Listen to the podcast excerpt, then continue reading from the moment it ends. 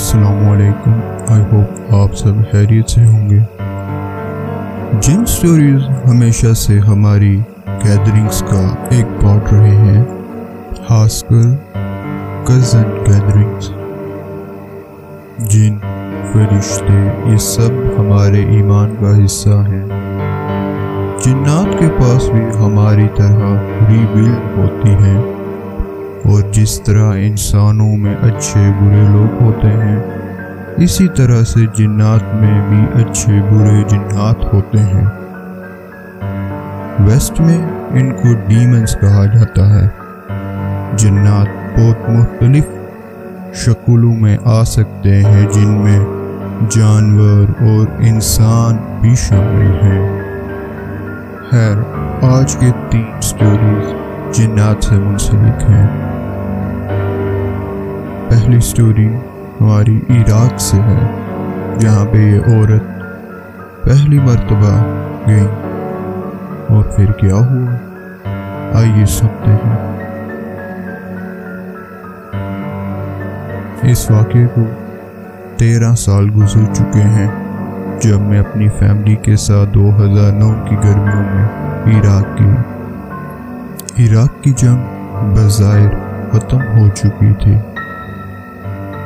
میرے والد عراق سے تعلق رکھتے ہیں اور ان کو اپنی فیملی سے ملے ہوئے بیس سال ہو گئے تھے، اس لیے وہ ان سے ملنا چاہتے تھے۔ میں بھی وہاں جانے کے لیے بیدار تھی، کیونکہ مجھے اس قدیم ملک کی ہسٹری اور کلچر کو ایکسپلور کرنا تھا۔ ایک رات مجھے اپنی فیملی کے ساتھ اپنے کزن کے گھر جانا تھا، جو وہاں سے دو گلی دور تھا۔ میری فیملی اور سب وہاں چلے گئے تھے۔ میں گھر میں تیار ہو رہی تھی۔ میرے ساتھ میرے دو چھوٹے کزنس بھی تھے، جن میں سے ایک دو سال کا تھا اور ایک چار سال کا۔ کچھ دیر بعد جب میں تیار ہو گئی تو میں نے اپنے دو سال کے کزن کو اٹھا لیا اور چار سال کے کزن کا ہاتھ پکڑا اور پھر اپنے دوسرے کزن کے گھر جانے لگے ہمارے گھر کے پیچھے ایک پرانا خالی گھر تھا، جس سے وہاں کے لوگ جن ہاؤس کہتے تھے۔ اس گھر میں صرف پرانا فرنیچر اور کچھ پرانے ٹی ویز پڑے ہوئے تھے۔ وہ گھر کبھی آباد نہ ہو سکا۔ کافی فیملیز نے وہاں آباد ہونے کی کوشش کی، لیکن ان کے ساتھ کچھ ایسے واقعات پیش آئے جن کی وجہ سے وہ لوگ یہ گھر چھوڑ کے چلے گئے۔ یہاں پر رہنے والے آخری لوگوں نے بہت تکلیفیں اٹھائیں۔ سب سے پہلے تو یہ ہوا کہ جب وہ صبح اٹھتے تو ان کا ٹی وی اور فرنیچر الٹا پڑا ہوتا۔ لیکن پھر یہ ہوا کہ ان کا سب سے بڑا بیٹا سلیپ واکنگ کرنے لگا اور ان کے کچھ ریلیٹیوز نے بھی اسے سلیپ واکنگ کرتے ہوئے دیکھا تھا۔ وہ اکثر سلیپ واکنگ کرتے ہوئے پاس کے قبرستان چلا جاتا اور واپس آ جاتا۔ لیکن ایک رات سلیپ واکنگ کرتے ہوئے اس نے اپنے فادر کی کن لی اور اپنی دو چھوٹی بہنوں کو مار دیا۔ اسی وقت گھر میں آگ لگ گئی اور وہ وہاں سے بھاگ گئے۔ اس لڑکے کو یاد نہیں اس نے یہ کیوں کیا؟ اور اب وہ پاگل ہو چکا ہے۔ اس گھر کے پاس سے گزرے۔ میں نے کوشش کی کہ میں اس جن ہاؤس کی طرف نہ دیکھوں، مگر کسی وجہ سے میں نے اس گھر کی روف کی طرف دیکھا۔ وہاں ایک عجیب مخلوق تھی جس کا جسم ایک گدے کی جیسے تھا، اور وہ ایک بلڈی کی طرح وہاں بیٹھی ہوئی تھی۔ میں نے غالباً اس مخلوق کی طرف شاید دس سیکنڈ کے لیے ہی دیکھا ہو کہ تبھی میرے کزنس رونا شروع ہو گئے۔ میں جیسے وہاں فریز ہو گئی تھی۔ اس مخلوق نے میری طرف دیکھا اور اس کی آنکھیں بہت چمک رہی تھیں اور لال تھیں۔ میرا دماغ اس کو پروسیس نہیں کر رہا تھا کہ یہ کیا ہو رہا ہے۔ اور میں کسے دیکھ رہی ہوں۔ لیکن جب وہ چیز کھڑی ہوئی اور میری طرف بڑھنے لگی، میں نے اپنے دونوں کزنس کو بازو میں لیا اور وہاں سے بھاگ گئی۔ لیکن تبھی میں نے پیچھے سے اس مخلوق کی چلانے کی آواز سنی، جو کہ ایک انسان کی بالکل بھی نہیں تھی۔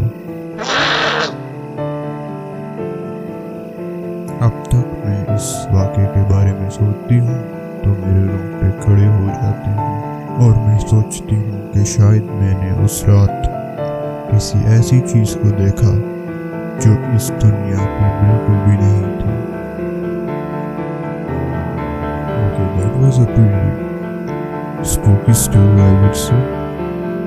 لیکن جو اگلی کہانی ہے یہ ایک آرمی آفیسر کی ہے جب وہ اپنی اسکواڈ کے ساتھ جنوبی افغانستان ڈپلوائے ہوئے ڈیورنگ دا طالبان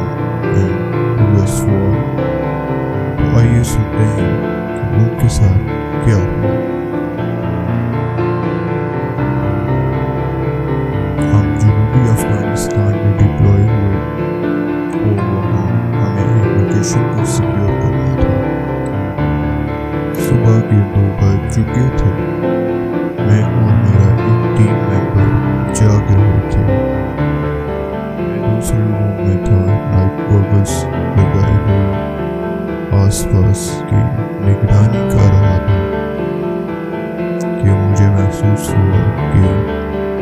کوئی بندہ میرے کمرے میں آیا ہے میں نے مڑ کے دیکھا کہ شاید وہ سولجر میرے پاس آیا ہے اگر وہاں ایک ایسا آدمی تھا جس کا وجود تقریباً سات فیٹ تھا۔ میں ڈر کے نیچے گر گیا اور میں نے نائٹ کاپلز میں اس کی طرف دیکھا۔ اس کی آنکھیں چمک رہی تھی جو انسان نہیں کر سکتے۔ اس کی وجہ سے میرے نائٹ گوگلز کا سسٹم بھی خراب ہونا شروع ہو گیا۔ تو میں نے نائٹ گوگلز اتار کے اس کی طرف دیکھا۔ اس کی آنکھیں لال تھیں اور چمک رہی تھیں۔ میں نے فوراً سے اپنی گن لوڈ کی اور گن کے تھرمل سکوپ میں اس مخلوق کو دیکھا۔ تو میں نے یہ پایا کہ اس کا جسم برف کی طرح ٹھنڈا تھا، لیکن اس کی آنکھیں سورج کی طرح گرم تھی میں نے فوراً سے آیت الکرسی اور باقی سب آیات زور زور سے پڑھنا شروع کر دی اور وہ مخلوق میرے کمرے سے باہر چلی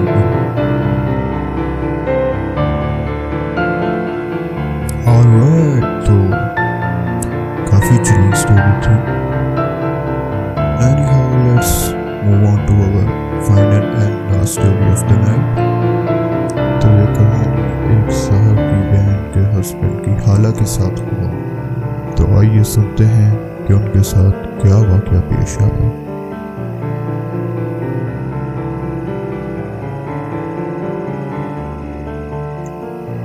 یہ ایک ریئل لائف انسیڈنٹ تھا جو انیس سال پہلے میری سسٹر کے ہسبینڈ کے حولہ کے ساتھ پیش آیا۔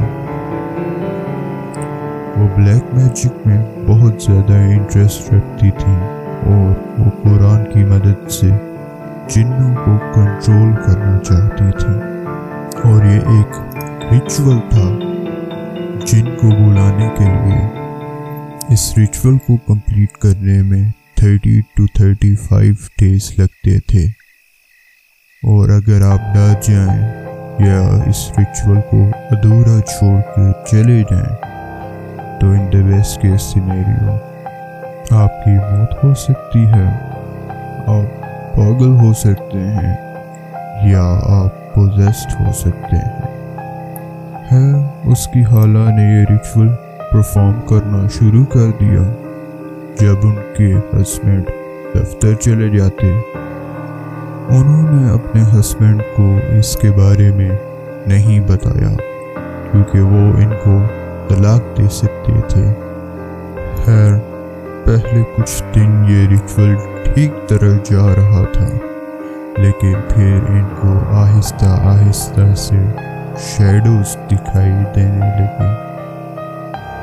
اور رات سوتے ہوئے ان کو وسپرز سنائی دینے لگے ان کے کمرے میں اچانک سے کبھی بہت زیادہ سردی اور کبھی بہت گرمی ہو جاتی وہ اب اس ریچول کی ایسی جگہ پہ پہنچ گئی جہاں سے مڑنا ناممکن تھا اور اب یہ ان کی برداشت کے باہر ہوتا جا رہا تھا اور انہوں نے یہ سوچا کہ اس ریچول کو اب چھوڑ دینا چاہیے، تو انہوں نے اس ریچول کو چھوڑ دیا۔ اس کے بعد ان کو کچھ دن سخت بخار رہا۔ وہ مرنے کی حالت تک پہنچ چکی تھی مگر بعد میں ٹھیک ہو گئی لیکن ان کا بیہیویئر پہلے سے چینج ہو چکا تھا۔ پہلے وہ بہت خوش مزاج ہوا کرتی تھی، لیکن اب وہ گم سم رہنے لگی اور کبھی کبھی وہ اپنے آپس سے باہر ہو جاتی اور ایک ٹیپ مت کی آواز میں سب کو آرڈرز دینا شروع کر دیتی۔ ان کی ساس کو اس وقت اپنی لائف کا شوق لگا۔ جب اس نے ان کے مرے ہوئے شوہر کی آواز میں ان سے پانی مانگا۔ خیر، اب ان کے بچے اور شوہر بھی ان سے ڈرنے لگے اور کچھ عرصہ بعد اس کے شوہر کی بھی مسٹیریسلی ڈیتھ ہو گئی اور گھر والوں نے اس کو گھر سے باہر نکال دیا۔ کوئی نہیں جانتا کہ وہ عورت زندہ ہے یا نہیں۔